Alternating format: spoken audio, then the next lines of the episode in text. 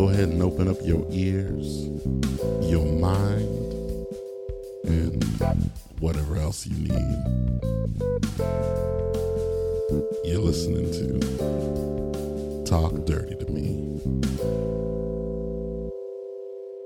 Oh, hello, all you sexy beasts out there. Welcome back to Talk Dirty to Me, the podcast where four different friends with four different perspectives on sex, kink, and fetish talk dirty to one another. Uh, we have a very exciting show to give to you today. But before we do that, I'm going to introduce our four hosts. We have myself, Casey Sammy E. We have Stephanie Slayton, Sarah Marie Curry, and Tosin Awu Fesso. Hey, yo. And Hiya, our super special show today is that we have a guest for you. We have Phoenix Rhodes on the podcast today. Say hello, Phoenix. Hey, thank you guys so much for having me. Thank you for being here. Many of us on this podcast know Phoenix. We're very excited to have her. She has um, a very similar story to Stephanie in that uh, she was brought up very religious. Is that correct, Venus? Venus. Yeah, very much. Venus. Call me whatever you want. It's fine. It's fine. Oh, Venus. It's like I just called. Uh, anyways, it wasn't Venus. It wasn't penis. It was right in the middle. Hey. Anyways. On brand. On brand. Space genitalia. That's what it is. We are. Wait, isn't there a name for that? Isn't that like the smegma? No, that's wrong. It's the uh, duat. Nope, that's also incorrect. It's the uh, taint. Is that right? I don't think you know what you're talking about, and you are outing yourself. What's the What's the thing called in between the butthole and the vagina hole? Taint. The taint. Yeah, uh-huh. That's what I'm talking about. But what? Why? Why? Where's that coming I... from? We went from Phoenix to taint so fast. So incredibly fast. You're welcome. I don't I don't know why. I don't know. Okay, we're just going to take a hard left off of that conversation. And where were we? Phoenix. Hi. Uh, what religion were you brought up in? Uh, I was brought up in evangelical Christianity. Okay, so whoop, so whoop. Much like Stephanie, Tosin, were you also brought up evangel- evangelical? Yeah, Southern Baptist, Kojic, mm. evangelical. Uh, yeah, I was brought up much more Pentecostal than Stephanie was. What okay. is? Can you explain for the uh, non-Christian in the room what your what's the different? What's the diff? What's the diff? Yeah. Okay. Um. So I know Stephanie personally, and I know kind of how she was brought up, and they don't dive so much into like Holy Spirit, speaking in tongues, kind of that vibe.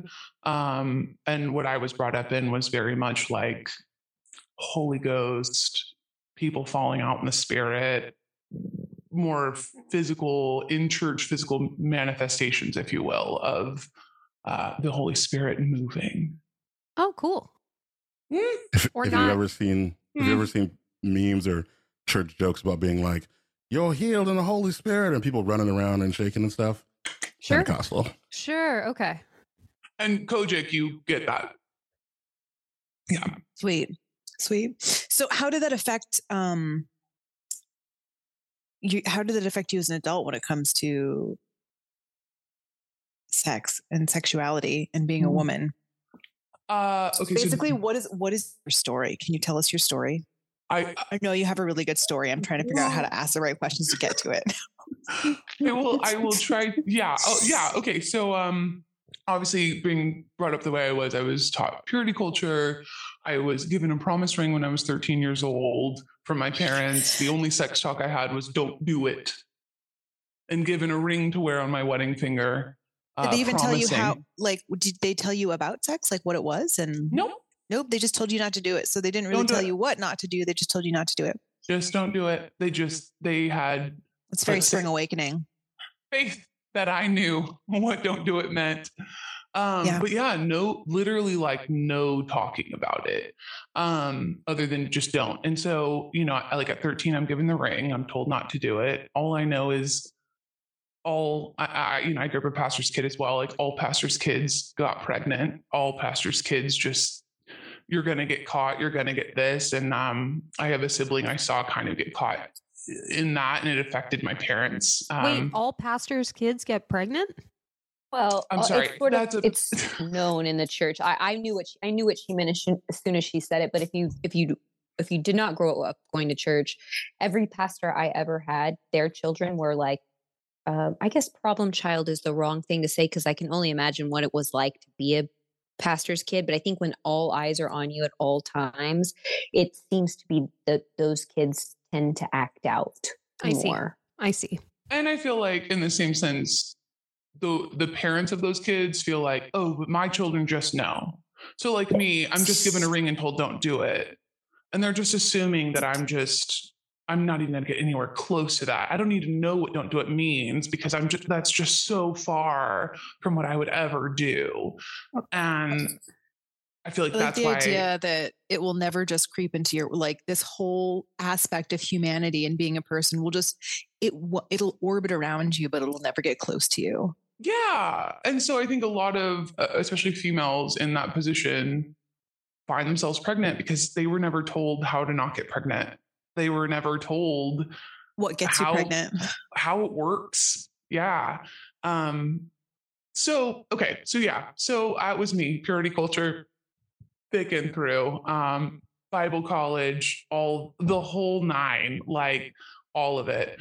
Um, and I, I know I've mentioned this to some of the ladies in the group, but I, um, literally didn't know women could orgasm until I was seventeen. And I was in theater in my high school and I was, we were in the Black Box Theater. And I remember sitting there and these girls were talking about masturbating and orgasming. And I'm just like turning inward because I just am like, be cool. Don't just be cool. Just listen. Oh my God, just what's happening.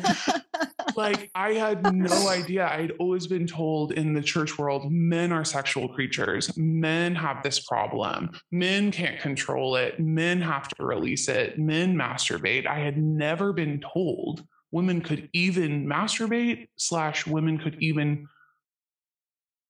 have an or like climax. So wait, at seventeen, you hadn't had any like urges of your own?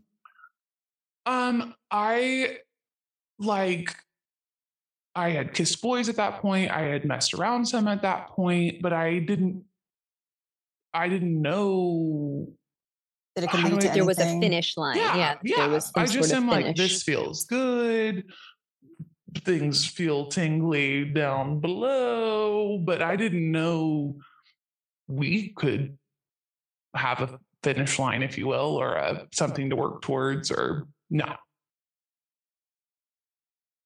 Mind blown, which then I tried for years, like tried, really tried. And I had, God bless them. I, even looking back now, I had boys that tried and did well and tried and no. Wait, what, what was it that you think was keeping that from happening? I think a lot of it It was really deep internalized, like fear, trauma and fear. And, um, again, in the evangelical world, you're told like you save yourself for marriage, right? So even messing around, like there's a part of you when you're brought up in that world that even though like you're into it and you're like, shut up that side. No, I don't. Mm. It's so deep. And, and sexuality, especially for women is, is so much more mental, I think, than for, for some people, not everyone. I don't want to put that on everyone, but I think for a lot of women, it's, it's more mental than men maybe. And again, I am just learning in this journey and tell me I'm wrong, but, um, it, it just, I don't know. I, I, I, ha- I want to say I have now. I, I don't. When did you, when did you lose your virginity? Was it before marriage? Kind of. Oh, okay. Yeah. I mean, yes is the answer to that. Mm-hmm. Um, and geez, the only person I've ever told is my husband this.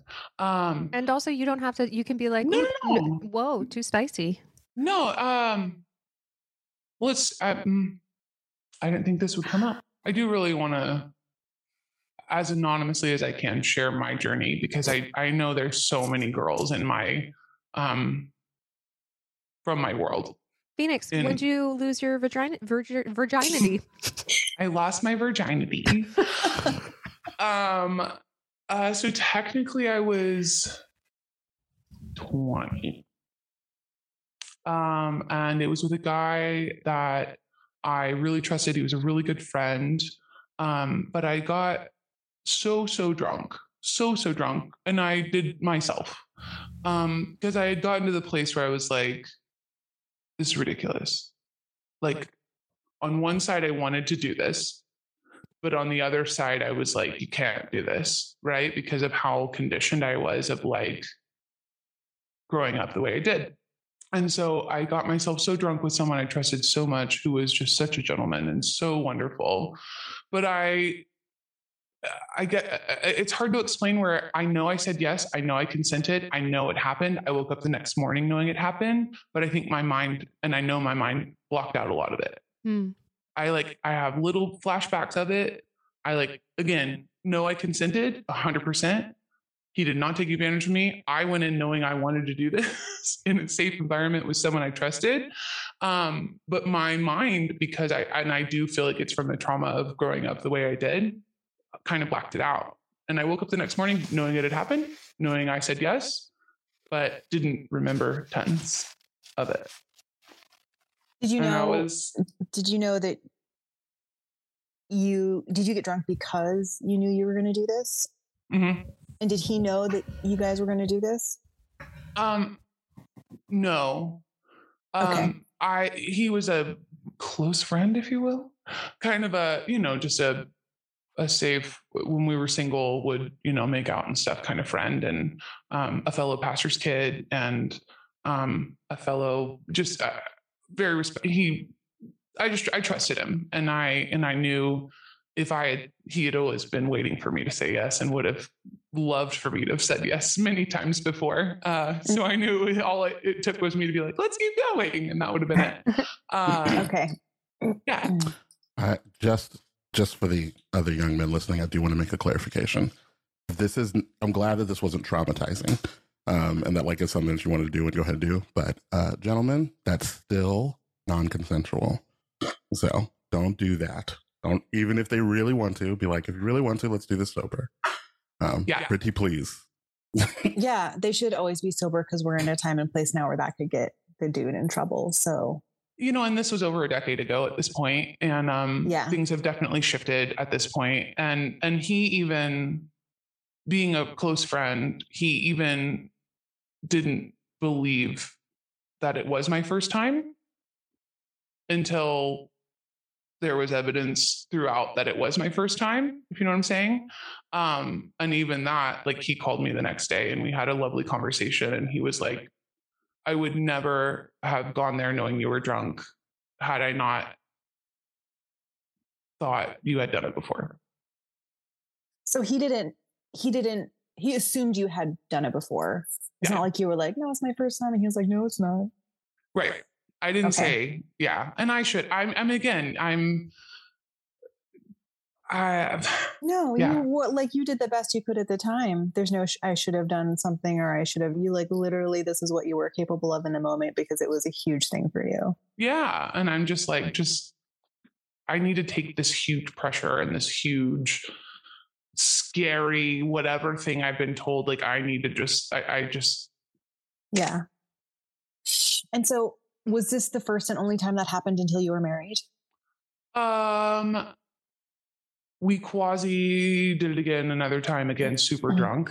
Uh, and then the only other time I had like full intercourse. I mean, I, I did Wait. these other things, but what's up? Wait, do you say quasi because you don't remember, or quasi because it was like just the tip, that great game? Yeah, that kind of thing. Yeah, like just the tip. Okay, put cool. it in and pull it out, and that's it. Okay, we're not really doing it, but like we kind of did it, but like you didn't. Okay, but like no. Oh man, mm-hmm. that's one of the one of the great gifts that uh, Christianity has given to me is outer course.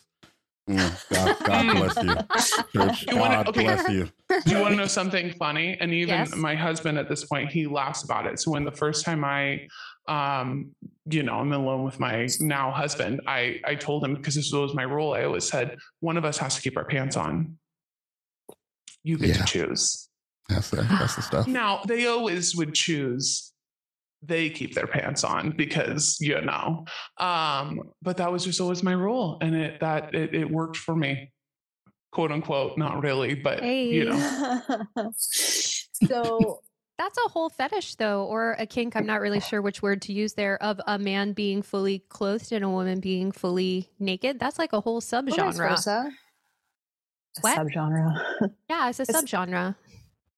I didn't know that. I still did. I'm learning this now. Yeah. For me, it was the, I can't have sex and I don't want to put myself in that position. And it's really hard to have sex if someone has their pants on. Well, I wonder if it's yeah. a, ch- I wonder if it's a chicken or the egg situation. Like it, it hits a lot of kink, like v- vulnerability and like subdom stuff. But also I wonder, like Stephanie posits that a lot of the, the kinky fetish stuff comes from the Bible in the first place anyway. So maybe that, maybe that subgenre kink got developed because there was a lovely lady one day that's like, my pants are your pants. And the gentleman was like, oh, y- your pants.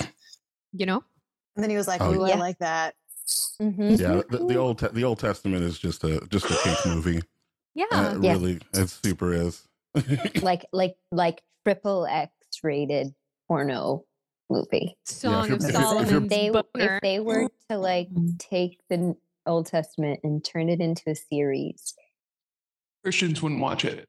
No, it wouldn't be watchable. Like I wouldn't watch it because it would be so incredibly graphic and rapey and all of the things. Incesty. But, um, when you, uh, Phoenix, when you got with your now husband, was that a conversation that you guys had early on? That like, did he?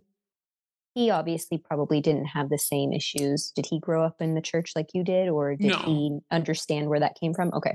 He was very understanding, very understanding, but coming into it, I was even still. So, um, I mean, I had lied about not being a virgin many times before.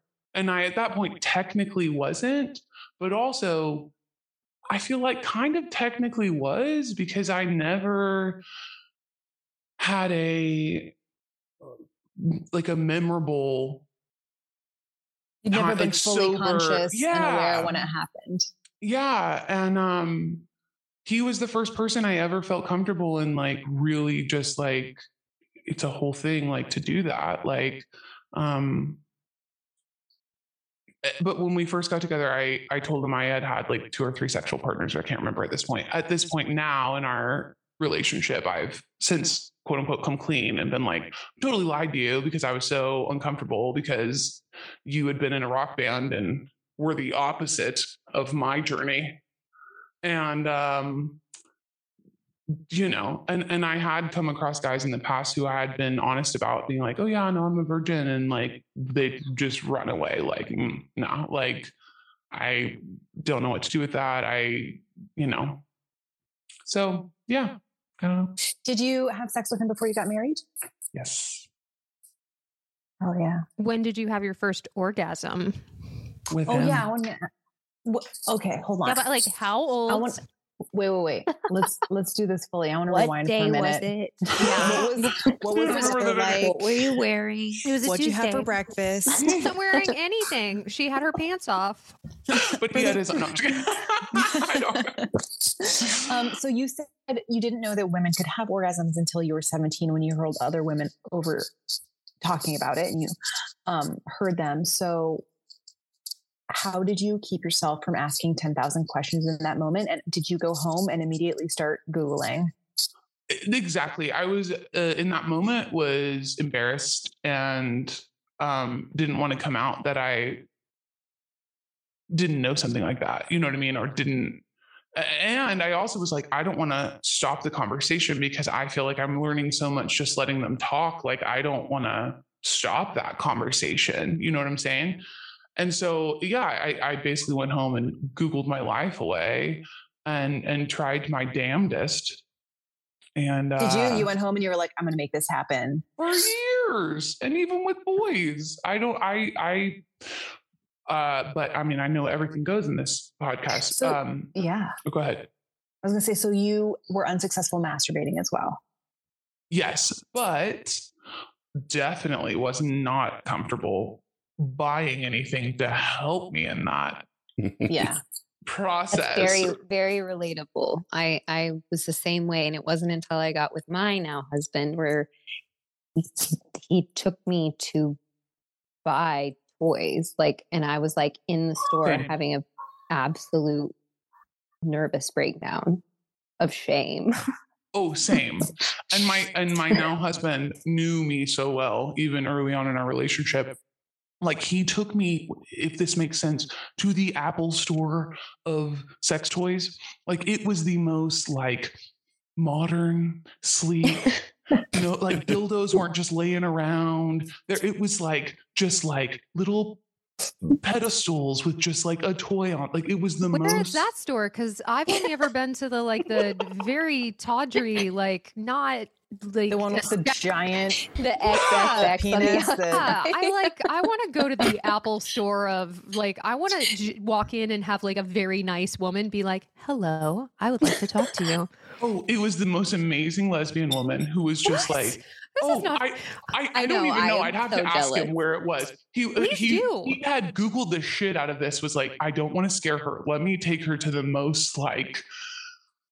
Just palpable, easy. And I go, and there's just one girl there, and she's just so she was like, "Hey, I'm just going to tell you, let me just talk. Let's just talk." Like, she was so, everything was clean, modern, sleek. There's no pictures anywhere. It was just, she was like, "Let me tell you what this does." I didn't speak a word the whole time to the point where we even left and didn't buy anything. And we get in the car, and he goes, "Are you okay?" And I just go, I just like shake my head. Yeah. And I'm like, I just need a minute. Like, I'm just, I, I didn't say anything. Cause it was just this, uh, it's amazing. All I had been told growing up sexually from women in my life, um, was from one woman who had waited a long time. She said, "It's not really that great." And from another woman, um, she called it servicing her partner. Mm. Oh my God. And I knew from just feelings I had as a teenager encountering male interactions, not sex, but just touch and kissing, and that I didn't.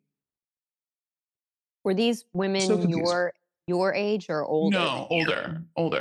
See, and that's like where my heart, I kind of figured that, like, that's where my heart like bleeds for older generation women. Like, I, I, I know that like coming out or whatever you call it at my age felt like I was even more embarrassed that I waited so long, but I can only imagine, like, I think you probably do get to a point where like the, that ship sails, or you feel as though that ship sails. So you get into your like forties, fifties, sixties, and you have these ultimate desires, whether it be a kink or not, just the, just the desire to like enjoy sex with your partner. And and I know that that is I know that there's a large crowd out there of of women, especially because it's relatable.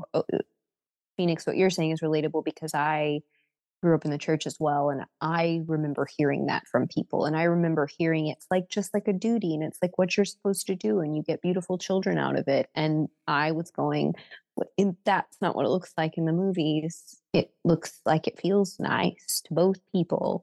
And my heart just goes out to that and makes me sad. That's okay, Stephanie, because once they reach the age that they're in retirement homes, they're banging like crazy. That's true. That is yeah. true.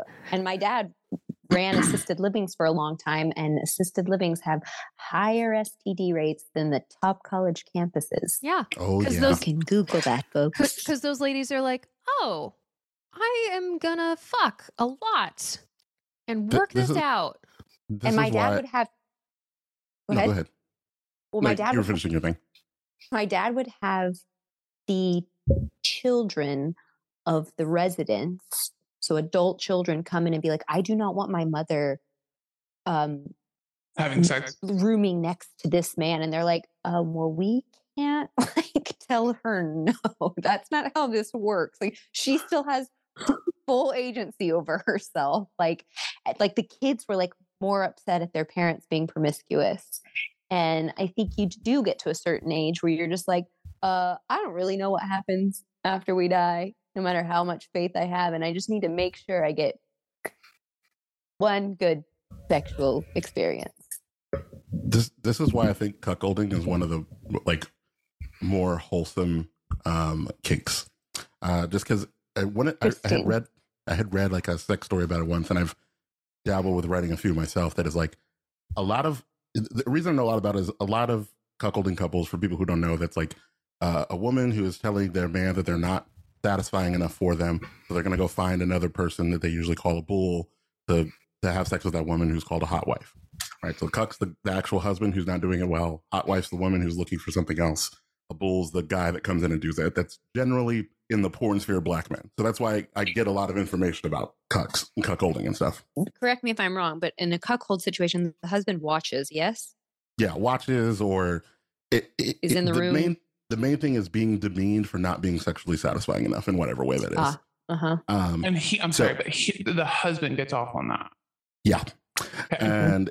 And here's why I find it to be beautiful. In several situations, it's been a couple that met in the church. They've gotten older. And because the guy, it, guys who grow up in the church who don't do the work to like become good at sex don't get good at it. The women who probably married them, but that's the only person they have had sex with, have been like, I, you know, it's okay, right? Um, they get older. They meet people. People talk about it. They hear that like sex can be really amazing. They start swinging, they or have an affair, and like they're like, I really enjoyed this, and it becomes beautiful because the guy who's either like, you know, just at the age where he's not performing out that well, but really wants to see his wife be happy, um, is like, yeah, go for it, and then it turns into this like secondary like enjoyment for themselves of being like, this now I'm able to please my wife, which is again, you grow up as a man in a church. That's the whole game. The, the way that they tell women don't have sex and everything's your fault is the way that they tell men is like, if your family and wife are not happy and provided for, you failed. And so a, a lot of cuckolding couples I get to are like, this is me succeeding and pleasing my wife finally. And it's really pretty um, when it's pretty. Sometimes it's racist, but most of the time it's pretty and wonderful. Whoa. But you also is can't that, talk about it you... in the church. Yeah, you that's sure right. Can't. And like, I remember, I, I feel like I do remember sermons in the church about, I mean, obviously they weren't graphic sexual sermons, but I, I know that like at my church, they talked about it as though it was important or an important thing.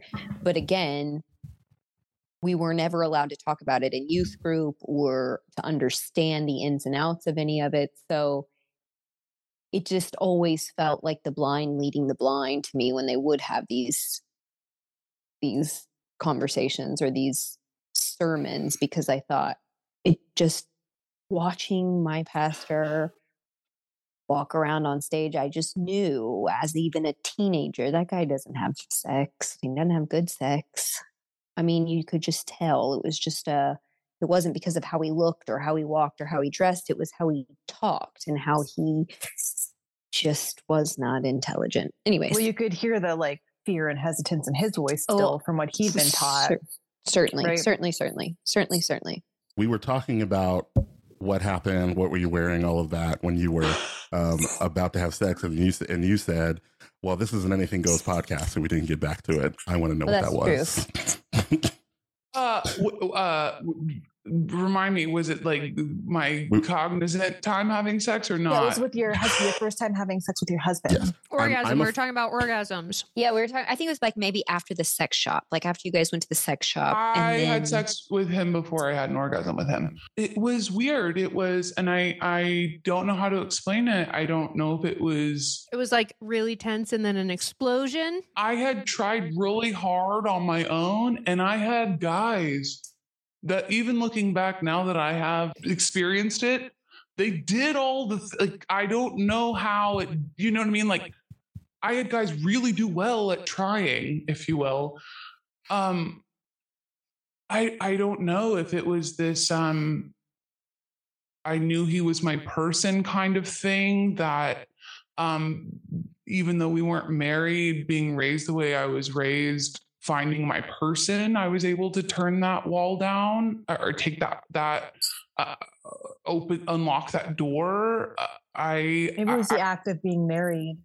Oh, I wasn't married when I had my first orgasm. Oh, okay, maybe great. It was the act of actually telling him about your sexual.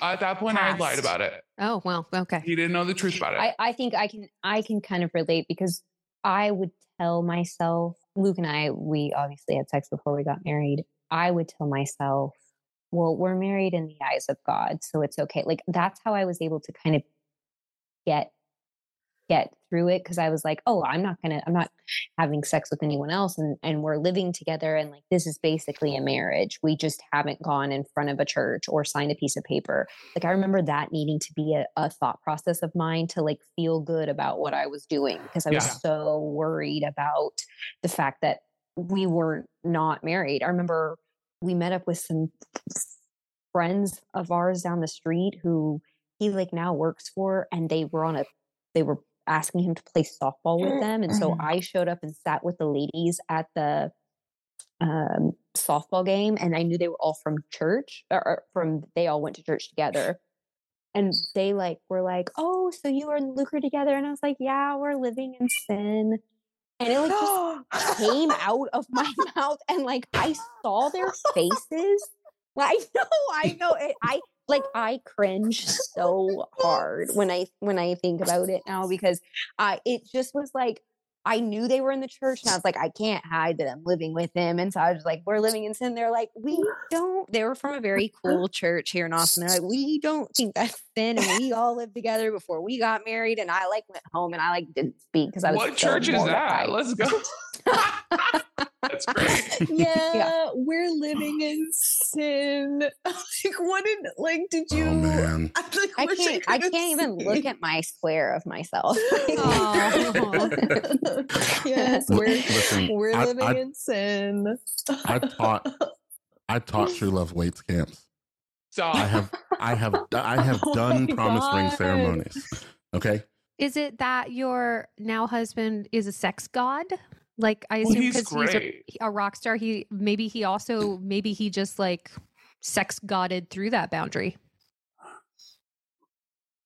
I, I don't want to bring down his excellence, but I also have been honest with him at this point that like, no, like other guys like weren't bad, like they they really like.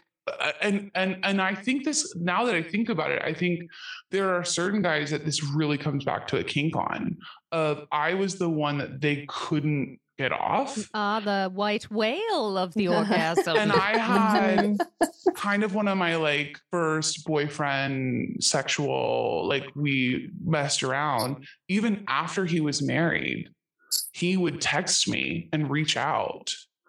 And he always, when he was in between relationships or going through a bad time, would reach out. And it was always, I always had this sense of I was the one that got away. Like I would, and he even in the moment would be like, I've never not made a girl finish. Like, like he told me that in the moment. Like I got, like he tried so hard. He did a great job. He tried really hard, but I think that was part of him always coming back to me. So this has to make them finish attitude that men have is terrible. Yeah, it's so much pressure. Right. Yeah, you guys, you gotta stop. You have to stop. A vagina can only take so much. Okay, I w- I'm gonna I'm gonna hop in real quick and say, please don't stop trying. Um, stop doing what you're doing because obviously that's not working. Read a book, um, learn anatomy, and or figure women the speak body up. out. Yes, or, or women speak up. Or stop just verbalizing like, now you come. It's like. Stop having sex be about reaching an orgasm. I get the opposite. Yeah. I'm like, I get, don't come yet. I'm the guy in a relationship. I, I've been this guy, right? Um, you know, I'm, I was like, have a perfect record guy. Um, just, it, it came from a different place for me. Uh, but then like, it, it has to be done. It was like my self-worth was built up in that. Like, it was like my opportunities for being with women were small. And that, and I felt like if I was not successful, then, and that's what I deemed to be success. if I was not successful, they wouldn't talk to me anymore. And plus, that, that's what got me the attention. Like, being, growing up in the church, being a guy who was known for eating pussy was like, what? I'm sorry, and in the church, you were known for that? It's okay. So, the, I, I, I, my church thing was, was your similar. Sentence? Yeah, yeah. My my church upbringing is interesting, right? So I went to youth groups that had what I like to call like confession dumping, which was just a bunch of teenagers being horny, telling each other about how horny they were, uh-huh. which, and then going to church camp together, locking them in rooms with each other, and being horny again, and then uh, preachers being like, "Don't be horny," and I'm like, "But we're here, horny," and so. And then we're all making the adjustments that we make that are just like, okay, well, this doesn't count. Like, God's not watching this type of thing. And my thing was just like, let me eat you out. In the name of Jesus. In the name of Jesus. It doesn't, it's not a sin if I don't come. Right. So, which is literally what I told myself, um, which is now a kink of mine and, or part of several of them. But back to the, that whole Finnish mindset is like, yeah, one, a, a thing that has been very useful for me is not thinking that making someone orgasm is a lang- is a single language. You're learning a new dialect with every person, right? My husband so- calls it learning a new instrument. I yes. was really good at violin with my last relationship, and now I need to learn the clarinet. Yes, that is the that's Beautiful. Better than mine, because it's like you have you have a certain set of skill sets that come with it. Because like that's perfect. Yeah, like you know the basic, you know what twelve notes to use. But you got to play different melodies on every single one. Different timbres. How many different... buttons does this one have? Different fingering. Yeah. Hey. Yeah. You got new embouchures, new pressures, new locations to put stuff. Mouth positioning. Yeah. Pressure. Let's take this metaphor. Why the band kids are always so sexual. Yep. Yeah. Well, this this, uh, this is why I think musicians are good at sex in general, mm-hmm. because they are constantly doing this dichotomy of physical details to emotions all the time. Everything they're doing musically is like I'm mm. constantly I have built into my fingers the like ability to do make and feel emotions, and I know it mathematically, scientifically, and emotionally all at once, which is useful for making love. making the sex making making the love sex. But I, uh, I I w- I really want to share this story just because I feel like I wish other people knew this. Okay, so I am this teenager. This is before I even knew women could orgasm, but I knew men did. And it's my job to dress appropriately and not be, you know, any kind of hardship on them. And I'm at church camp on the beach. I'm in beach church camp in my one piece because we have to get our one pieces checked off before we go to beach camp. How old and are you at beach camp? I would have been probably fourteen. And you have to get your one point. Piece swimsuit checked off? Yeah. Wow. We had to wear the equivalent of I'm an Olympic swimmer, Speedo, cover all the things. Mm-hmm. All of it, not cute, just, and then boys just get to wear shorts and take their shirts off. Okay. So I'm in the ocean. I'm fourteen. I'm with one of our quote unquote youth group leaders who's a senior in high school. He's eighteen, but he's like respected as a leader in the youth group. And we are like out in the waves with this boy from a different, a different church from a totally different state. And I'm just listening. And this boy is asking the leader in my youth group, who is also a teenager, but man, like, I really want to masturbate. Like, and I'm just listening. I'm just like, oh my God. I'm just like frozen, like, be cool, be cool. And we're in the ocean. And, and the leader in my youth group said, man, it's totally natural. Do it.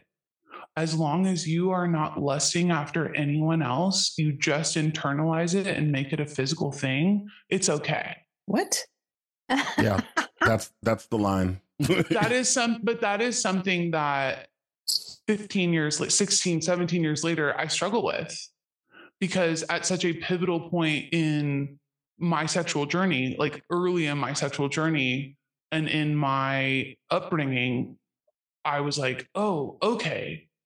So like, if you have, if you, ma- I didn't, and at that point I didn't know women could masturbate, but when I did learn they could masturbate, I applied that to it.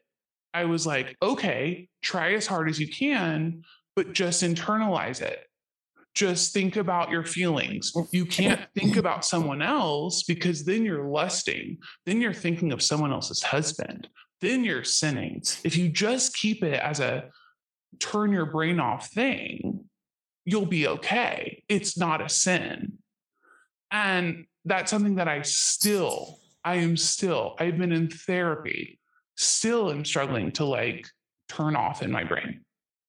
My husband jokes, he's like, like, he even jokes, he like tries to make things I could fantasize about. He's like, Fan- please, please fantasize about something. And I'm like, I would love to. That sounds great. And it, it's just really something I struggle with because that story hit me so hard at such a weird age in the environment I was brought up in. Do you read erotica? I was about to be like, I'm gonna have to write you a poem, Phoenix. Um, so my, my first... Yeah. All my of us first, are going to send you so many uncomfortable things now. As a teenager, my first experience of ever like feeling turned on was by myself reading erotica. Okay. And I knew that was possible, right? So like right. that was great and lovely. And even then, like I know that story to this day. Like I know that first story I was just going to ask, that, do you remember what happened in the story? Do you want to say? I you don't do. have to say. I will. It's cool. I'm a random person. Um, it was a story of girl breaks down on the side of the road. Guy comes to save her. And again, I'm a young teenager at this point. Guy comes to save her. Super consensual, but also like kind of forceful, forceful, but like in like a consensual way. And then you're doing it in the car. Uh-huh. Mm-hmm. Okay. Uh-huh. And that was like the first thing. And like, she was like into it the whole time, but he took control. And again, growing up feeling like, Um, I never knew anything and I had to always rely on the guys knowing things. The guy taking control was always what I relied on. Like, well, they're going to know what to do. Right. Well, he's not going to be a virgin when we get married. Well, they're going to teach me things. Well, they're going to, they're going to take um, care of me. Yeah. Yeah. Yeah. Yeah. And something I've talked about with other Christian friends of mine, one thing that we have in common is that our spouse, we've found ourselves in situations where at one time or another, our spouses have said like, I wish you would initiate sex more. Mm-hmm. That's my, my qualm. And for me, I would the, and it's certainly an idea of rejection is the fear there, but it's, it's, it's because your whole childhood and growing up, all I've been, all I was ever told is like, you do not call a boy, boy. You certainly don't make the first move. You certainly, you, you that was like something you just don't do for sheer of like, if you're horny, you if you shut that. it down. Yeah. You yes. shut it down. You don't go yes. ask for sex. You right. shut it down because you have to, because you have to be the virgin. The boy doesn't, but you have right. to eat. Right. Yep. I was going to add on because they, they also are like, men are incompetent in the ways of resistance and yeah. dealing with their own sexuality. I, mm-hmm. I would also, it's kind of off topic, but I just want to say that also living in a world where some or in in more than one relationship, somebody has asked me to initiate more. The other side of that story is they initiate so much, it doesn't leave space for anybody else to initiate. And they're like, why don't you initiate? And I'm like, Be- I don't have to. I don't have to. You never. Because you're horny every forty seconds. Because right. like, if you want me to initiate, you have to chill out long enough for me to be like, mm, okay, let's do this now. And then initiate. And then there were two times in the last relationship where this happened. Two. Where I was like, oh, I can initiate now. And both times he was like, I don't feel like it. Ugh. Well, and your initiation yep. looks di- looks different than his initiation, right? Like because of spontaneous arousal versus the other one that I can never remember. Responsive. Responsive. Thank you. Right? Like yeah. my uh, like being like, "Hey, I wonder if huh is different than his." So, I've yeah. probably been initiating the whole time, mister. I don't know who I'm yelling at. I'm yelling at a pretend person. I also said something disparaging about boys earlier, and I don't want it tied back to my husband, meaning that is not from direct experience. And I don't know what it is or what I said, but I put a pin in it and then I promptly forgot about it. Everybody, if they've been listening to the podcast, we know your husband's top tier. Yeah. Good, good, good, good, good, good. As is mine. I hope, I hope. My, mine's not a sex god, but he is a really good singer, so... It's private. What? Shut up. It's private. That's disparaging. Uh, Phoenix, did you get the rose talk? I did. Oh, yes. Oh, yeah. You are a flower passed around, and you don't want to be crumpled up when you get to your husband. And oh, um, who's I had gonna want talk. The flower now? When I was given my promise ring, it was a red stone, and I was given the talk of, let this be a reminder. Look down at your finger that this is a stop sign. And wow. Also look down and remember the blood of Jesus. Ooh. Oh my God. Wow, wow, wow, wow, wow, wow, wow, wow, wow, wow, wow. I still have this ring. I don't wear it, but I still have this ring. Oh my goodness. I thought that they were going to talk about oh, menstrual man. blood or something. No, that so. was my sex talk. I would have preferred that in mm. the blood of Christ. I remember too, like, even like I was so grateful to have like a mom who was like, okay with tampons, and like, that might be crazy, but like in the evangelical world, that's a thing. Like mm-hmm. anything oh going God. Up there is penetration. Losing your virginity. Yeah, yeah, yeah. Mm-hmm. Yep. Mm-hmm. And my I'm mom was like, some- Some people that are so religious that they don't wear tampons because they think it's yes. penetration and it's one hundred percent. A million percent, Casey. Oh, yeah. yeah. A million I, percent. I have to leave the planet. Let that sink in. I, I like, literally, I was like, I was the underground railroad of tampons in the Christian world. I was like, let me teach you. Take, my, I'll buy more.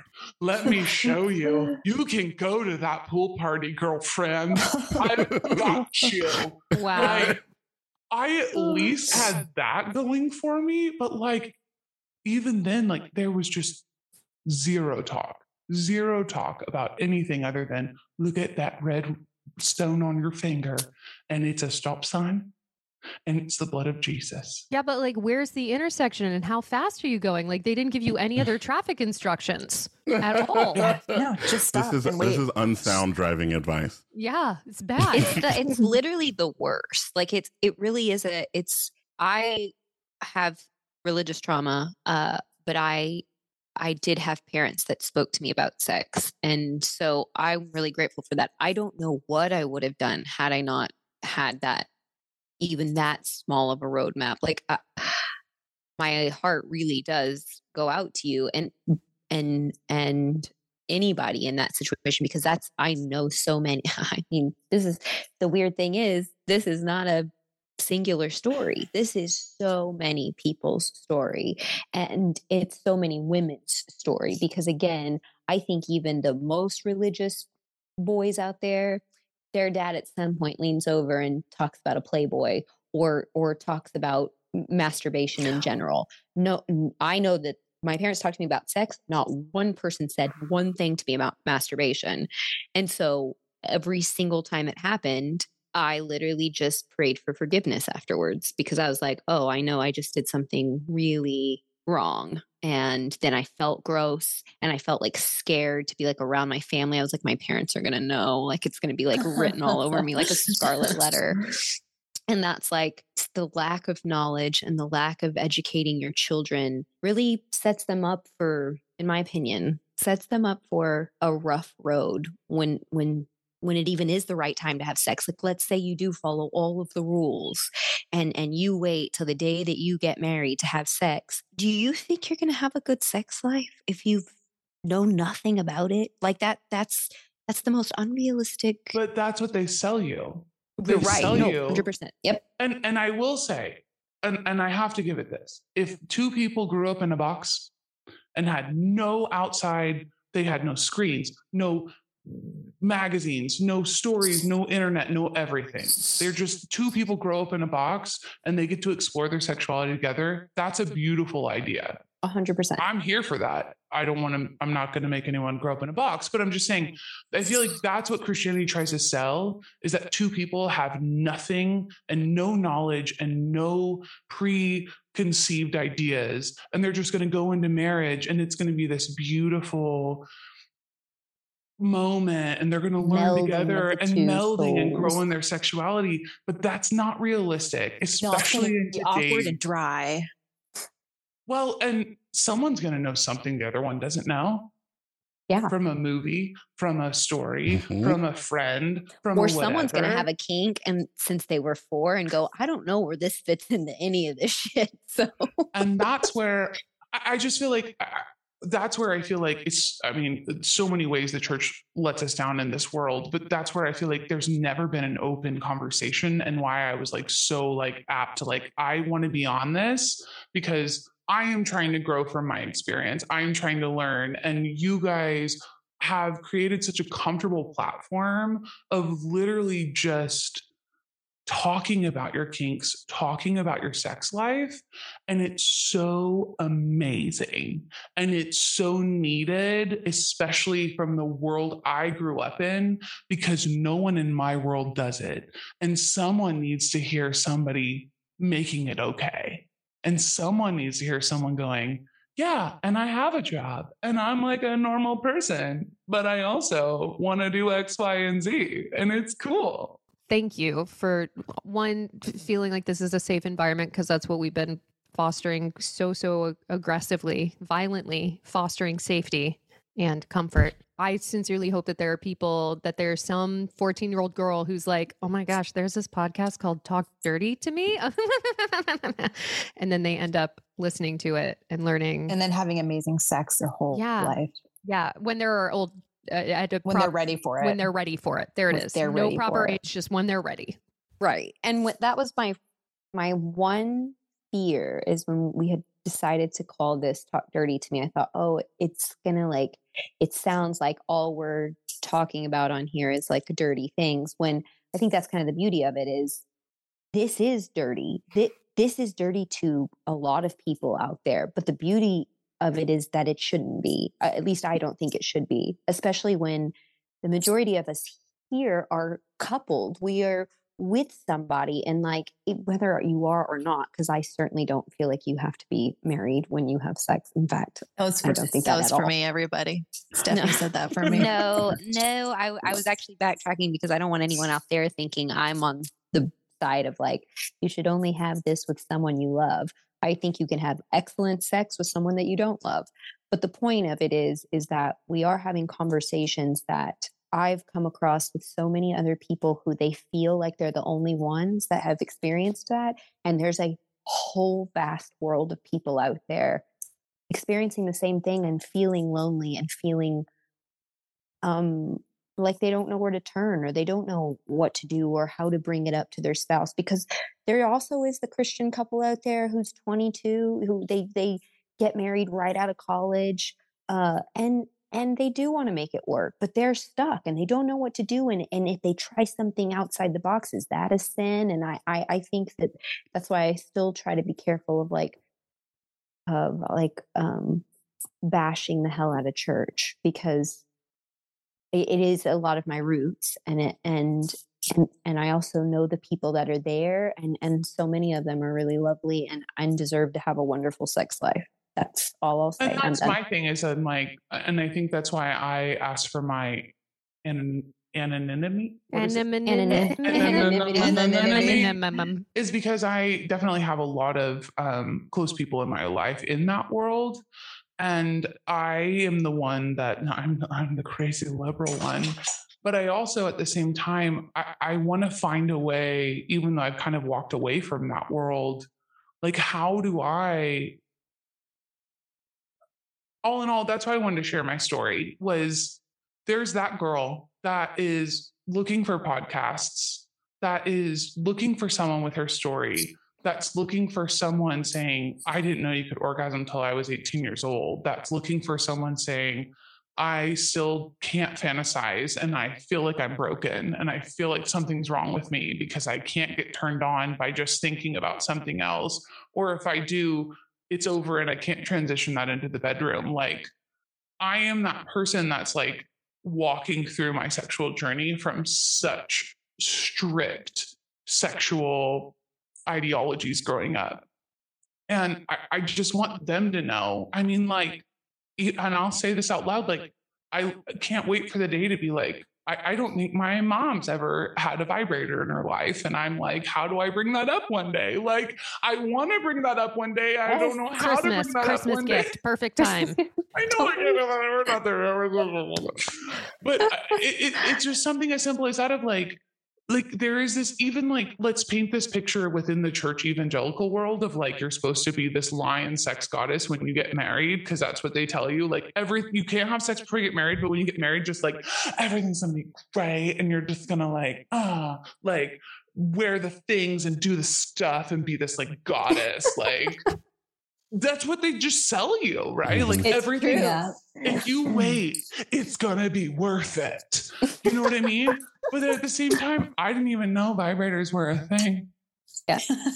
Until after I got with my husband. Like, I just want to be like, okay, but like, y'all know there are things you can use to help you. There are things that even in the marital bed, most women need clitoral stimulation, stim, stimulation, stimulation, mm-hmm. stimulation.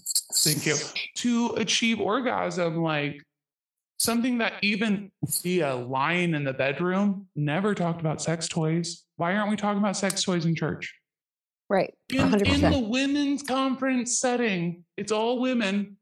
Men aren't there. How is that never brought up? Not to mention there's a huge percentage of women whose bodies cannot have a, an orgasm with just a, a male's, yeah, a penis inside of them. They need something else. Why is that not talked about?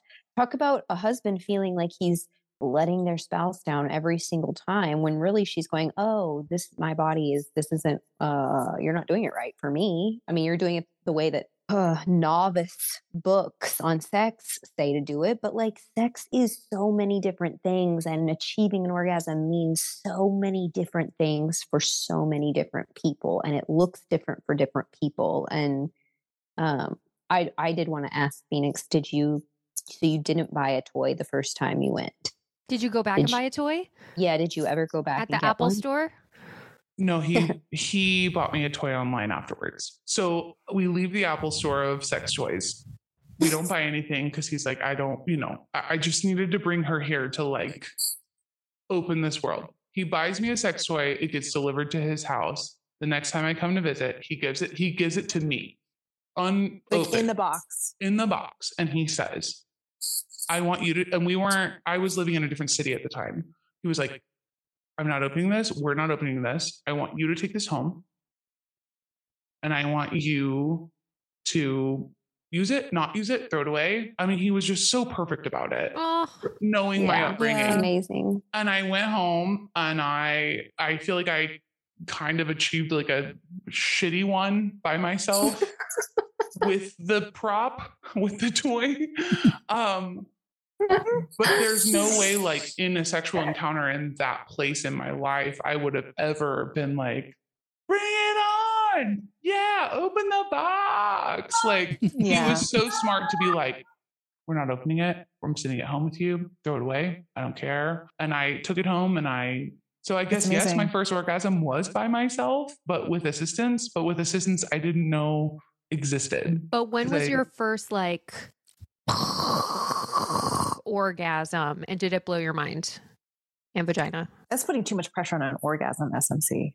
Oh, no, no, no, no. I, I, I, I feel like, um, or was it like a slowly building, like the, you, your first orgasm was like shitty orgasm, shitty being not an operative word in or- orgasming, but like it, it, it got better and better each time. Like, tell me the journey of the orgasm. Yeah, no, definitely. It's gotten better over the years. Like that first time with a partner, it was just kind of like, you know, you're going up the mountain. Uh-huh.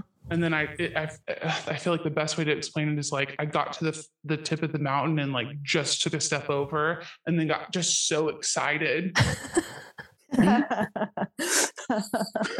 it happened, but like nothing else could happen. Like it was, the journey's over at that point. I know, oh, this is achievable with another human being. Yay! so, so my mind just went like out from there. Um, so no, it's definitely grown since then. And like, but it's, it's still something that I like Google in my early thirties of like, mm-hmm. how to make this better, how, like, because there there is this there is this thing built into you growing up the way we did of like, oh, I I, I still feel like I'm not experiencing things the way I should. I still have this guilt of you aren't you aren't experiencing experiencing sex in its fullness. You aren't experiencing yourself in its fullness because you're still guarded. You're still locked off, even though I've walked away from that. All media is a lying liar about that anyway. I was finally watching some Passion Flicks, which was my homework from, I'm pretty sure, episode one or two. And this, there was this like beautiful movie. It happens in like ninety percent of these movies on Passion Flicks. There's that moment where the, the gentleman and the lady are making up the love and he is kissing on her neck. And then he like kisses all the way down to go to downtown on her. And her like... her back does like a yoga move that Casey probably knows, like a whole inverted, like she inverts, I don't know how, but she like rises like she's getting like Kali Mat, like her heart is being removed from her chest. Like the oh, second- she needs an exorcism. She's filled yes. with a sex demon. Yes. Okay. And like, her vagina just rises to meet his mouth. The, the second, the second that it is clear, the second that his mouth descends upon her in even the merest of breath, she is like, wow. yeah, yeah, yeah, yeah, yeah. And you're like, is this what it's telling me this should feel like? Right. Man. That's not not bad Mm-mm. bad advertising, Passion Flicks. Like I get you're mm-hmm. you're getting better at like showing like, oh, this is how a woman gets turned on versus how a man gets turned on, but that's not accurate either, and it's making me feel bad, you fuckers. Yeah. Mm-hmm. Yeah. And also um, I'd like to say for the record, and then I promise I'll shut up. Uh, when I said earlier that Brian was a good singer, I now realize that we were correlating his ability to sing with the instrumentation prowess of Phoenix's rock-god husband. And I would like to say for the record that in the analogy, my husband is a multi-instrumentalist. There. Okay. Now I'm done. I'm done. I'm done. I'm done. Okay. I'm done. Okay. Great. Each each episode, S M C's given us just a little, a little bit, bit more, less a little privacy. I know, it's great. I, no, I'm so here for it. No, that's still private. She, she you gave don't us know. A graphic description of her orgasms earlier. Did I? That's true. How? I mean, was it? Like was it t- don't, don't bring tense it up and then an explosion? Don't bring it up or she'll make us edit it out. That's yeah, not that's not my orgasm. You don't know me. My orgasms are private. They're private. Do you guys remember in high school when you heard that if you had sex with lots of different men, your vagina would get loose?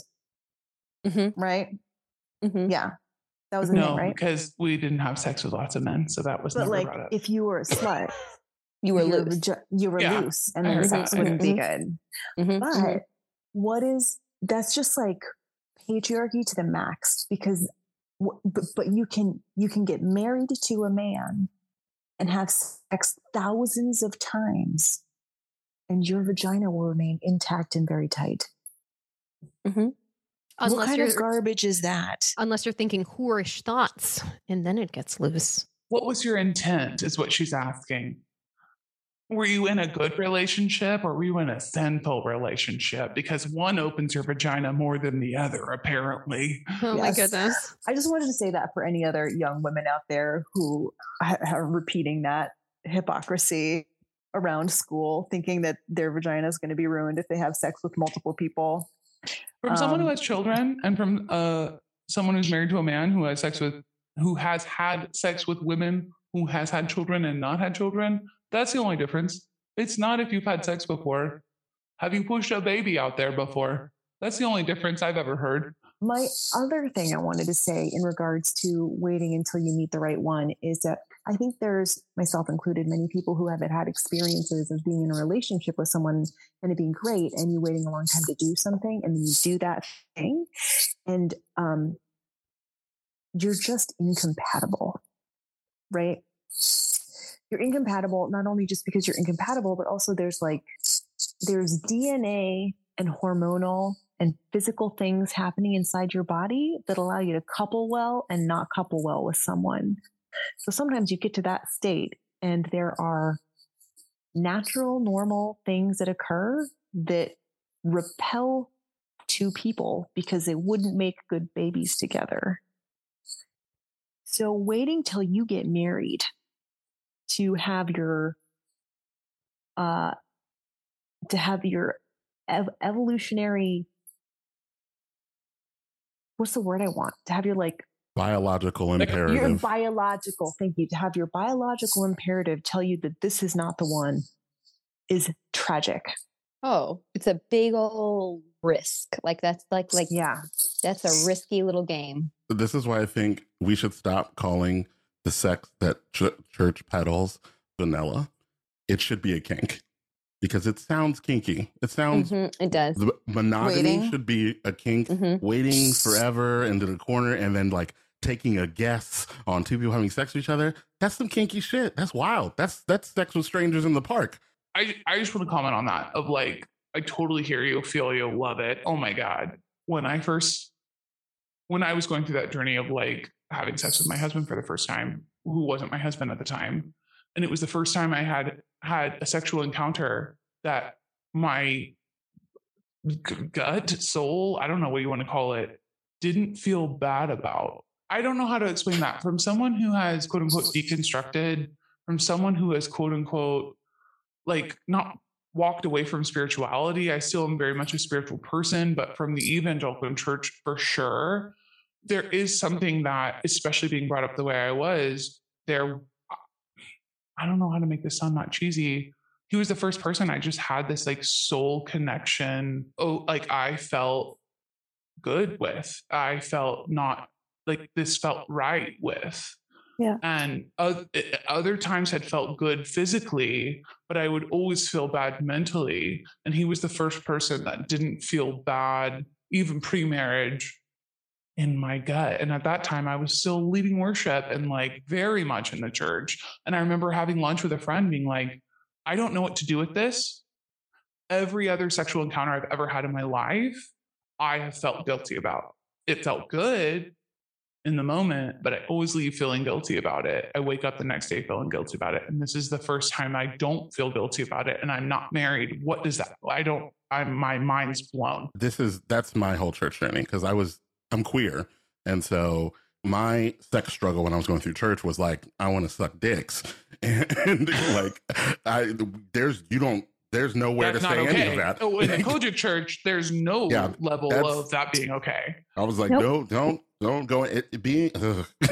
yeah being queer, a black man in the church that's a, the lead worship musician, like can't do it. What I what I realized is a journey that I went on for a long time is like transitioning from every sexual desire that I have being challenged by the word of God to I'm allowed to be present here and enjoy what's happening, because it, it, it was always a battle of like this moment feels good enough that I can turn off all of the church stuff, but as soon as I climax or the moment is over, this is the church stuff has been screaming the whole time.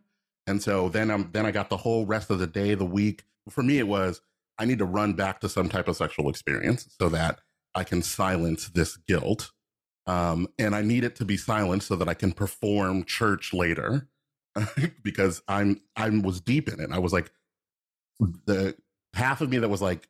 The church part of me was trying to pay for all of the horny stuff I was doing. So I was like, be a youth pastor, teach youth camps, do all these things.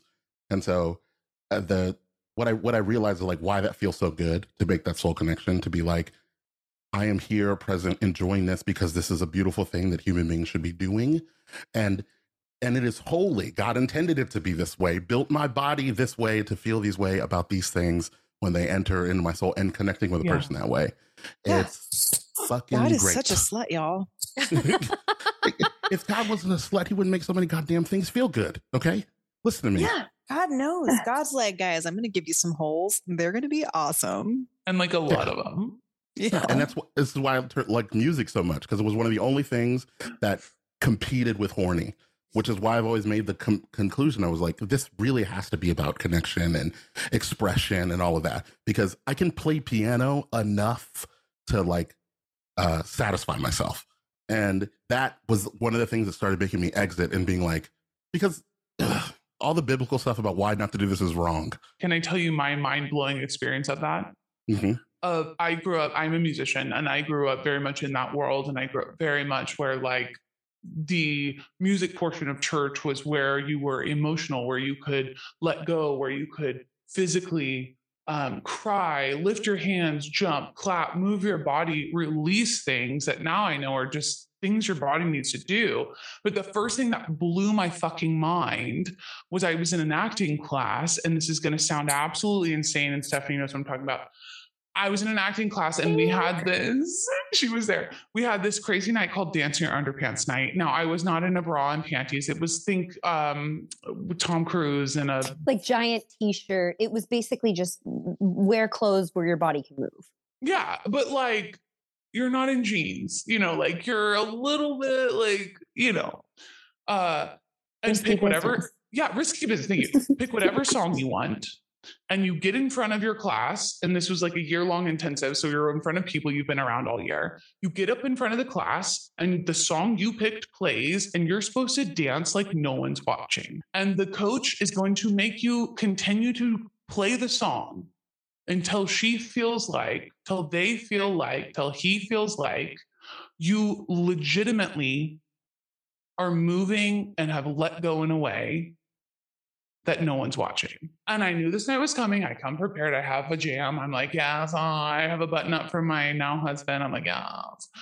And I get in front and I do the experiment, the exercise, and I sit down.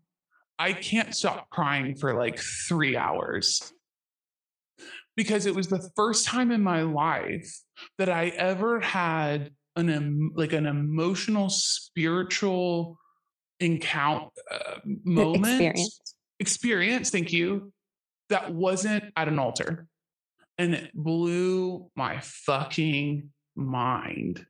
And it was so interesting to watch as an outsider because I did not know Phoenix very well at this point. I mean, we knew each other for sure, but we were really new in a friendship, and everybody picked when the song they told you to pick was the song that like, what is the song that pumps you up? What is your, what is the song that just like, it comes on and you can't not move your body? And so you watch person after person go up, and there is a little bit of nervousness of just acting silly. Like it's not good dance moves. It's literally like jumping around and just feeling in your bedroom with the song brush, you know? And so you've seen people go up, and it is pure elation. It is, uh, it was like watching something overcome somebody. And it wasn't until learning about her later on that I really understood that moment to be something so much more for her. And it was really, it's really one of my favorite memories looking back of that, that particular acting experience, because that it wasn't always great. Um, that was something where I watched a person who's used, used to being really perfect and good at everything. And she was great at this too. But I watched her let go and not give a flying fuck about what anybody thought of her, or it just felt good to her from head to toe felt good. And, and it was an emotional journey for her, and, and um, a really beautiful one to watch. This, this is perfect. Because one of the, one of the things I wanted to say to you earlier, Um, because you were talking about like going on your journey and transitioning from um, like, how do I fantasize? How do I get past this block? And I was trying to do the same thing, and I was going about it, at least for me. I think it's going to work the same for you because you're a musician and you might get it. Please, bring but I was it. going about it backwards, trying to do that. But can y'all hear this? Yeah. Okay. So you've grown up the whole time with the tools to let your body experience like all those fantasies the whole time. Oh, I've led congregations to do that. And so the whole, the whole process of like fantasizing, enjoying your, enjoying being present, like all of the ways that you can explore, it is all the same mechanisms of leading worship and being in worship in general. Like you can have sex, like, and just putting those two together for me, where I was like, oh, it's all the same thing, where literally like I am going through all of the same processes of intercessory prayer and worshiping and leading worship and letting myself go to the like hands of God and the Holy Ghost while I'm eating somebody out. Game changing. Okay. But it's all spiritual. It's all coming from that same, sorry. I, same place. Yeah. We got you, girl. We got you. I have I have musically pushed people to changing their lives over and over and over and over and over. And Like, I know, I know it scientifically and emotionally, and I just wasn't applying the same thing to myself because the church said for so long, this is a form of connection you're not allowed to have with people. This is not a form yeah. of connection you're allowed to experience, which really was just old men trying to deal with their own horny. Uh, and yeah. And like, just, it didn't make sense. But it was like, if, if I think about one, biblically it doesn't make sense. There's no like biblical standpoint for all this. And if I think about like everything good that I got from going from church, the relationship that I grew up and fostered and worked on spiritually, there is no way that that God does not want to be having the sex I'm having now. Yeah. There's no, there's no way. He, seriously, they were, they have to be up there being like, what the fuck have you been waiting for? You've yeah. been sitting here not doing butt stuff the whole time. What do you think I gave you a butt for? Yeah, one hundred percent. Can we go back to orgasms for a minute? Sure.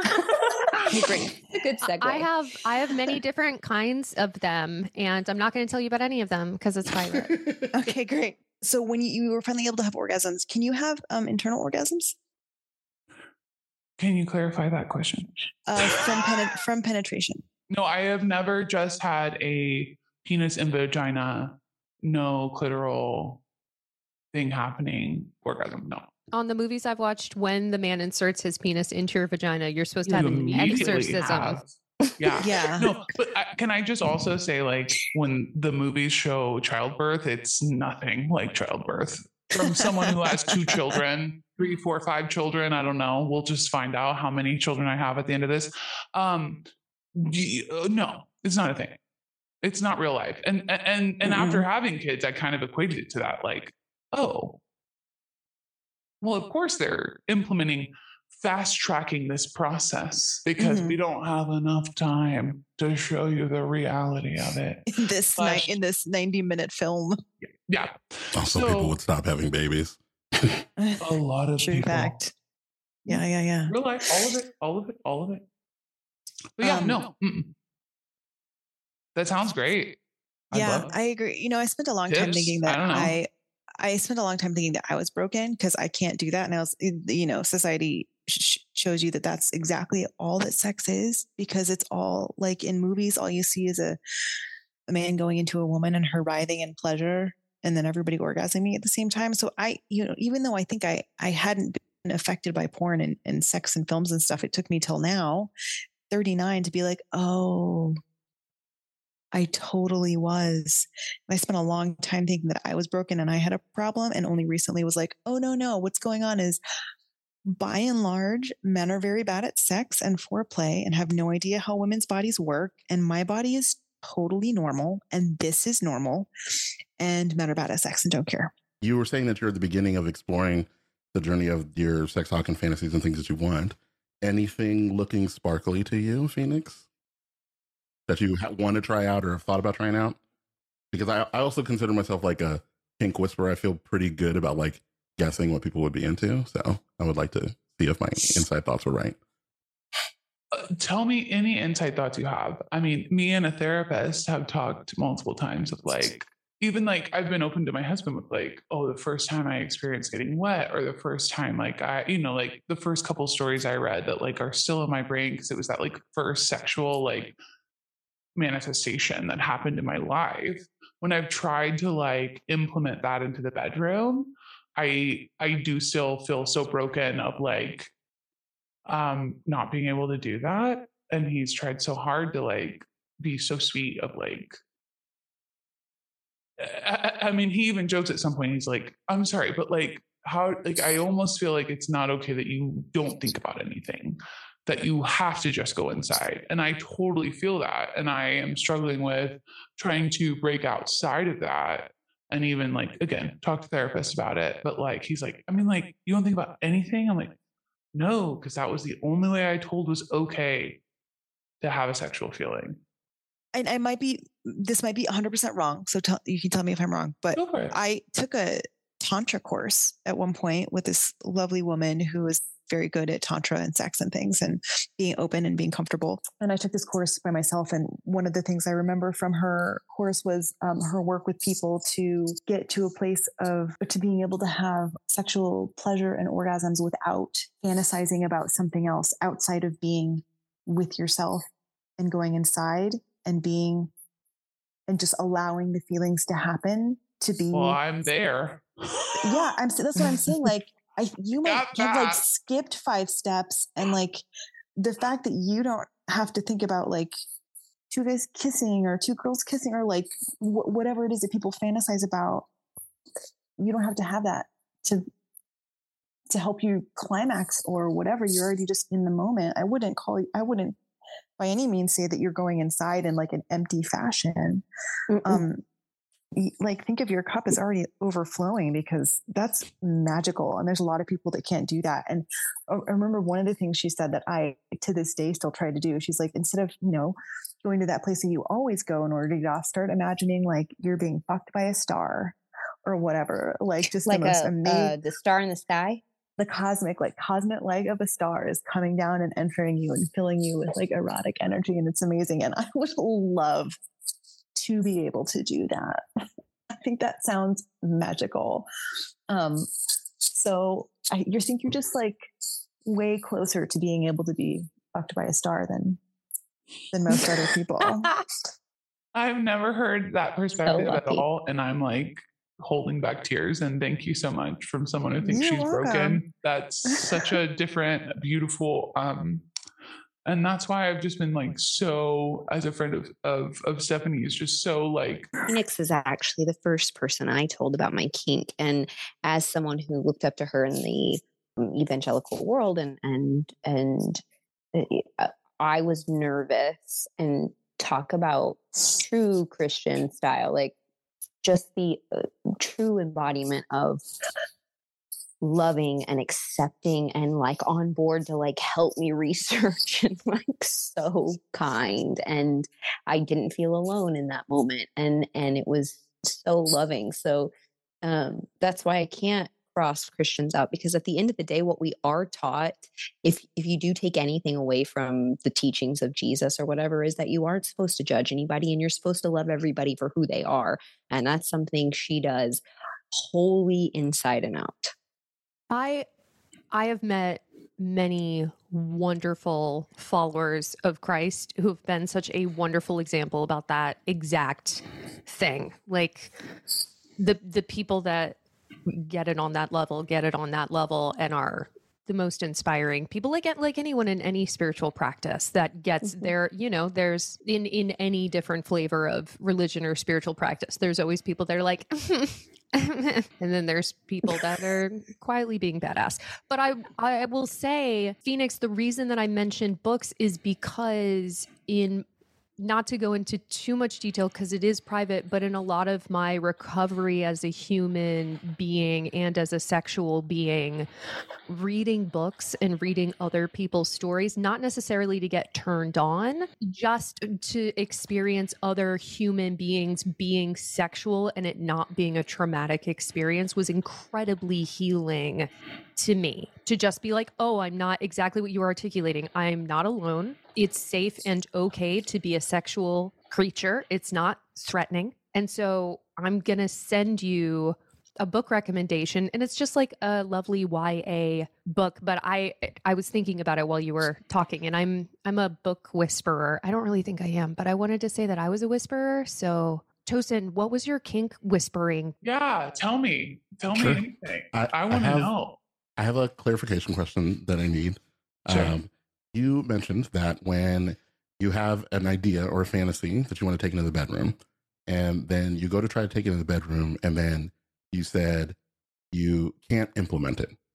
Mm-hmm. Are, what is happening in the can't implement? Uh, I guess if you were to just make it as simple as possible, like in reading it, I get turned on, and implementing it in the bedroom, I'm not turned on. Got it. I think that's um, normal and reasonable. Is the thing that you were trying to implement a scenario or a sex act? Scenario. Okay. If you don't mind, can you tell me what yeah. the scenario was? I was like in a dressing room about to go on stage. A guy comes in and I'm about to be like the lead in something. Like I'm about to be in charge. And then he comes in and is in charge, but not in like any kind. Like in a dominant, we're going to do this and we both like it way. Yeah. And he takes charge and leads the way. Yes. And I have an amazing partner who has so gracefully tried to do those things. And in the moment, it just doesn't translate to the physical things that reading does. Got it. So that, that the the umbrella of that is called is a power exchange thing, right? Okay. You're if you're reading it and enjoying it, you're viewing that the person who's the top and the dom in there as someone who has enough control of the situation that you're going to be safe, fine, and they know pleasure you wise. And it's always and it sounds like you're slightly into um, dubious and reluctant consent, right?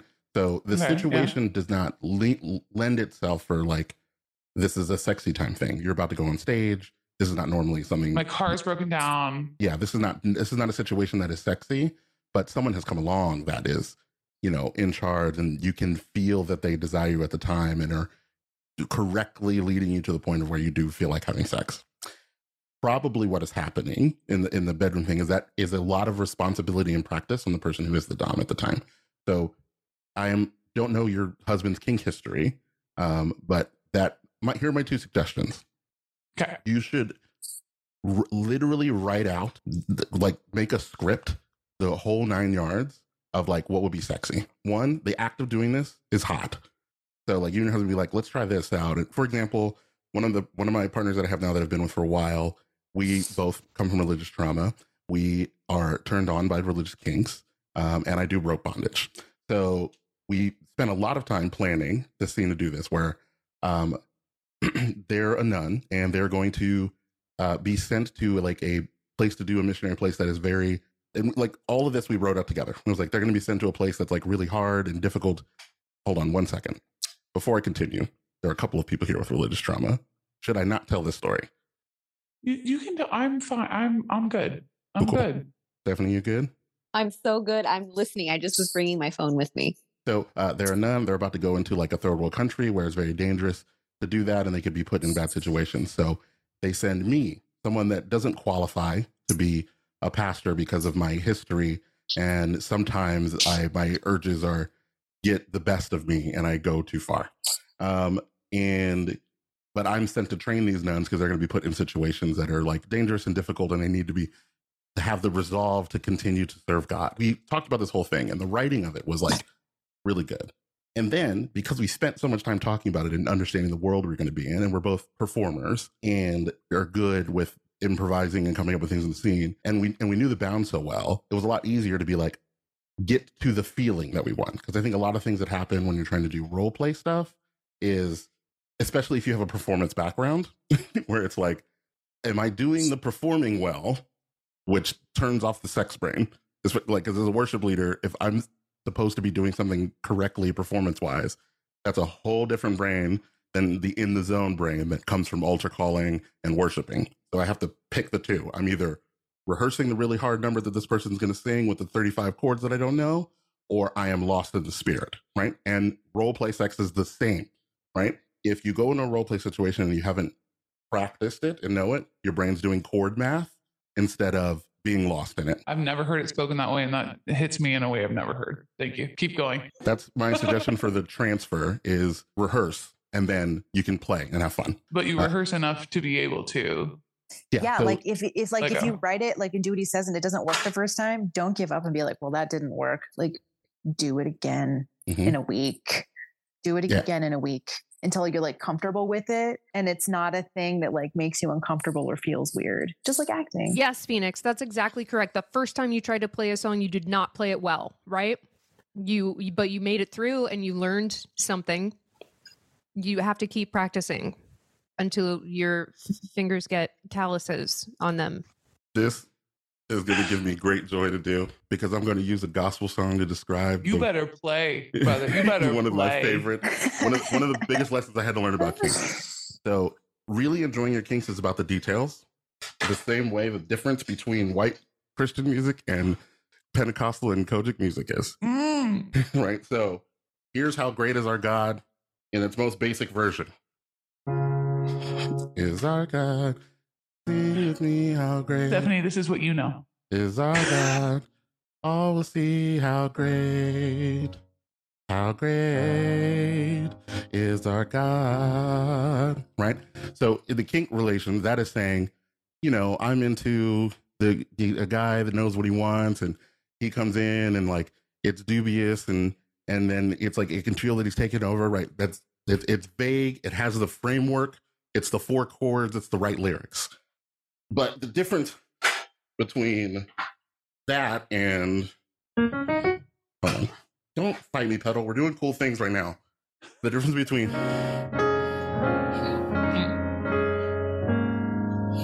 how great is our God?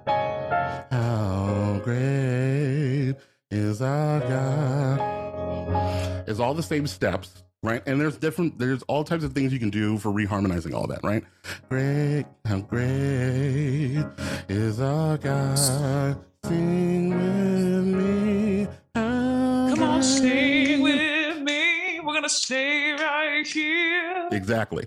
So all of those details that you've worked on and practiced that like your whole zone system knows how to get to, right? That's like, oh, you know, I know this turn. I know this, this feeling to get there. If you're not specific and you're trying to explain to a new musician all of that, right? If you tell them, you know, it's a one, six, four, five in D flat, that is not the same as like, well, we actually do this breakdown. It's two, three, four into this fifth thing. And then we kind of vamp on this B flat thing. You need all of those just like details. Watch them and you're going to sit there and we might cut to drums, but like watch this person, but like all of those details that you get for building altar calls, for building church services things, you have to do for role play things. You can't walk into a role play kink situation and be like, it's a one, four, six, one, six, four, five in D flat. Not going to feel good. You got to be like, we're going to do this breakdown here. The drums are going to stop in this corner over here. And we're going to do that. That level of detail is required. For y'all who don't know, it's okay. But for everyone who does, they're just crying right now. And it's good. It's fine. It's good. Just, it, this makes so much sense if you know. If you know, you know, you know. Mind blowing and amazing. And I want to pay all of you like what I pay my therapist because I've gotten more out of this hour than... Which reminds me, those of you that are enjoying this podcast offering, we do have a Patreon, a Patreon where you can patronize us for, for patroning. That was the sexiest Patreon segue I've ever heard. Yeah. It's a, it's a Little now. Renegade Films on Patreon. You can also make a one-time donation through the website at little renegade films dot com. And your donation or patronage will go to producing more great podcasts and film art that you, such as Talk Dirty to Me. Uh, Talk Dirty to Me, which we're listening to right now. The movie Worthy Woman, which is about badass women in history b- being badass. Uh, Bloodsuckers, which is about vampires, and Sarah Marie and I breaking down vampire films, reviewing them, and just being funny ladies together. Also, we just got two thousand downloads on that this week, and we are very happy about that. We're celebrating. Mm-hmm. And such as Blood Sisters, which is a web series also about vampires. It will be released soon. Now back to your, your regularly scheduled text talk. And any if any churches want us to come, we'll, we'll happily come and lead worship and talk to you about sex. Tosin, thank you. You um, have spoken in such a way that is so beautiful from someone from that world of like non-threatening, non-pushing, like really just trying to make these um, connections in someone's brain of like beautiful ways that they would understand from someone. And and, and I, I love Casey and I and I, I love Sarah Marie, but I, I could see in their faces like y'all just don't y'all were like what no like but like I was enjoying it, but it's okay that I wasn't on the same but page. Like from someone from our world, what just happened is more than you know, and is something that's never spoken about and is something that is so perfect. That was Dance in My Underpants night. You know what I mean? Like experiencing a spiritual encounter, not in the church, and going, holy fuck, this, I don't have to go to the altar to feel this feeling. And then that just starts the journey of implementing that into your life. And the way Tosin just said that is just so beautiful of like expanding on that in other ways and just like using that feeling and not being afraid of that feeling. Because I think that's what a lot of people do is like, oh, if I think this is something that I feel in the church, I just have to shut it down. And then it shuts down their sexuality. It shuts down their brain. It shuts down their, their spirit, their soul. And what he's saying is these are the same things, guys. Be okay with it. Love it. Push it. Lean into that. And no, it's okay. Amen. Amen. For, for everybody listening, uh, Phoenix Rhodes is a pseudonym. Um, Her identity is concealed because of the experience she had with one of her siblings and her parents. And I, I think that's an important story too. Would you, would it be okay to talk about that a little bit? Yeah, yeah, sure. Um, uh, my parents were in leadership at a church. Um, and I had a sibling make some decisions to be as vague as possible. Um, and, and my parents were okay with those decisions, and the church was not. It led to my parents being fired from their position at the church. And, and I think that also led to, because it wasn't necessarily something completely sexual, but it was, um, that was kind of in there. But I think that also had a lot to do with my bringing up of like, your actions not only affect yourself, but your actions could also impact the people who you count on to bring food to the house. Um, what you do, if if they get fired, directly impacts your livelihood in a way that I don't think a lot of um, people in their teenage years exploring their sexuality necessarily has that kind of weight on them. But if something came out, my parents could potentially have gotten fired because of my sexual misconduct or my misconduct in general. And um, that was just like a whole nother level of... Man, that's like doubling down on like fear and like, oh, I can't imagine. Both you and Stephanie have been... It's... I, I don't know if Casey feels this way, but as someone who wasn't brought up in the, the church or in fundamentalism or in that level of oppression, to me, when I hear you say something like, I, I am scared of this getting out, I'm like, oh, that's kind of, that's weird. I, re- I respect absolutely where you're coming from, but I can't sympathize with it at all. But when you illustrate it in that way, it's like the deep levels of behavioral misconduct that has like real life, non-monetary, like not being able to bring, like we couldn't buy groceries for a couple months kind of thing. Like I needed new shoes and I couldn't, I didn't get a yearbook when you're in high school because we didn't have the money. Like you sort of put like in perspective how ridiculous this is. If we can like remove this from the church for a minute and be like, it is no different than if I, as a young teenager, went out and had sex with somebody and the word got out, and my dad that works at a technology company, they found out, and his, bo- his boss at a technology company was like, we don't like your daughter's behavior. You're fired. It's insane. That's basically what happened. It's unacceptable. That's exactly what happened. And so I think on top of all of the religious trauma, it also put this like incredibly more like, even if you do try to explore, you do things, you have to hide it. And I was always living a double life. And I was always like compartmentalizing different aspects of my life. And, and to this point, the reason why I'm still going under a pseudonym is I still respect people enough in my life, even though I've made choices to live a different way. I know the implications that um, words and actions have in that world. And I, I, I do still respect them enough that I don't want to infringe on their livelihood and potentially make them lose their job because of things that I have said. And so that's why I've chosen under, under, under a pseudonym. The people in my life that are close to me know that I live my truth and I live my life and I'm open about it and I don't hide it, but it's just, I don't want, um, it's not fair for the people that haven't chose the, my walk to be impacted in a way so negatively. I think I yeah. think that's really beautiful. And even though I, I wasn't raised Pentecostal, I remember our Baptist church, we had an interim preacher, which is when they remove the preacher, they put a temporary, for those who don't know, uh, preacher in. And we were, it was really vague. It just kind of happened one Sunday. And then it got out that the reason our preacher left or was forced to leave was because of something his child did. It, ha- it had nothing to do with the, I mean, I guess you can't say it had nothing to do with the pastor. Obviously, but they judge sure your, was, but they your judge ability to pastor as based if off you of can't how even you keep, parent. If you can't yeah. keep your household following these rules, then how are you going to teach other people and expect yeah. other people to follow those rules? So we just have yeah. to get rid of you. Don't cover your face. Phoenix Rhodes. That was like, I was such a joy. It went by so quickly because it was, you were, thank you so much for coming on and telling your story. Our goal on this podcast is to hopefully affect other people and to let them know that they're not alone and they're experiencing the same thing as everyone else and that they're not broken and they're doing everything right. And your, your vagina and your dick, it's functioning one hundred percent perfectly. They both are. Thank you. And before you go, I also want to say thank you to you, Phoenix. Don't get, don't you cry, Tosin. Having that moment with you, I didn't, I had no idea who was even coming tonight. And that moment with you, like that worship leader connection and getting to talk about this specific thing, healed a, a eleven-year-old Tosin, a fifteen-year-old Tosin, a twenty-year-old Tosin, a twenty-six-year-old Tosin, all at the same time, because it was like all all of that, so that I could that very specifically get to that point with somebody else. Truly worth it. So thank you for that moment in my life. I appreciate it. Oh my goodness. Thank you. But to people who grew up the way we did, that specific thing is like such a big thing and such something that we were taught we should strive for and build our lives to do and be in the epitome of like life goals. And um, to move past that is um, hard.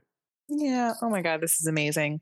And I'm, I'm going to go ahead and messy mouth myself really quick because it's been on my mind since I said it. And if I offended anybody by saying that God is a reflection of who you are, I didn't mean that in a negative way at all.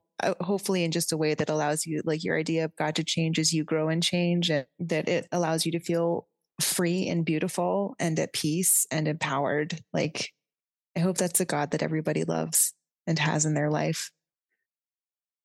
That is so beautiful. Amen. The end. I, I I I love how that's what you took back, but not driving to every preacher's house and doming the shit out. Oh, no, no. I'm going to spank the fuck out of them. Listen to me. They're doing it anyway. I've uh, yeah, been the horny, part, the horny part of my life. Been with a lot of church elders.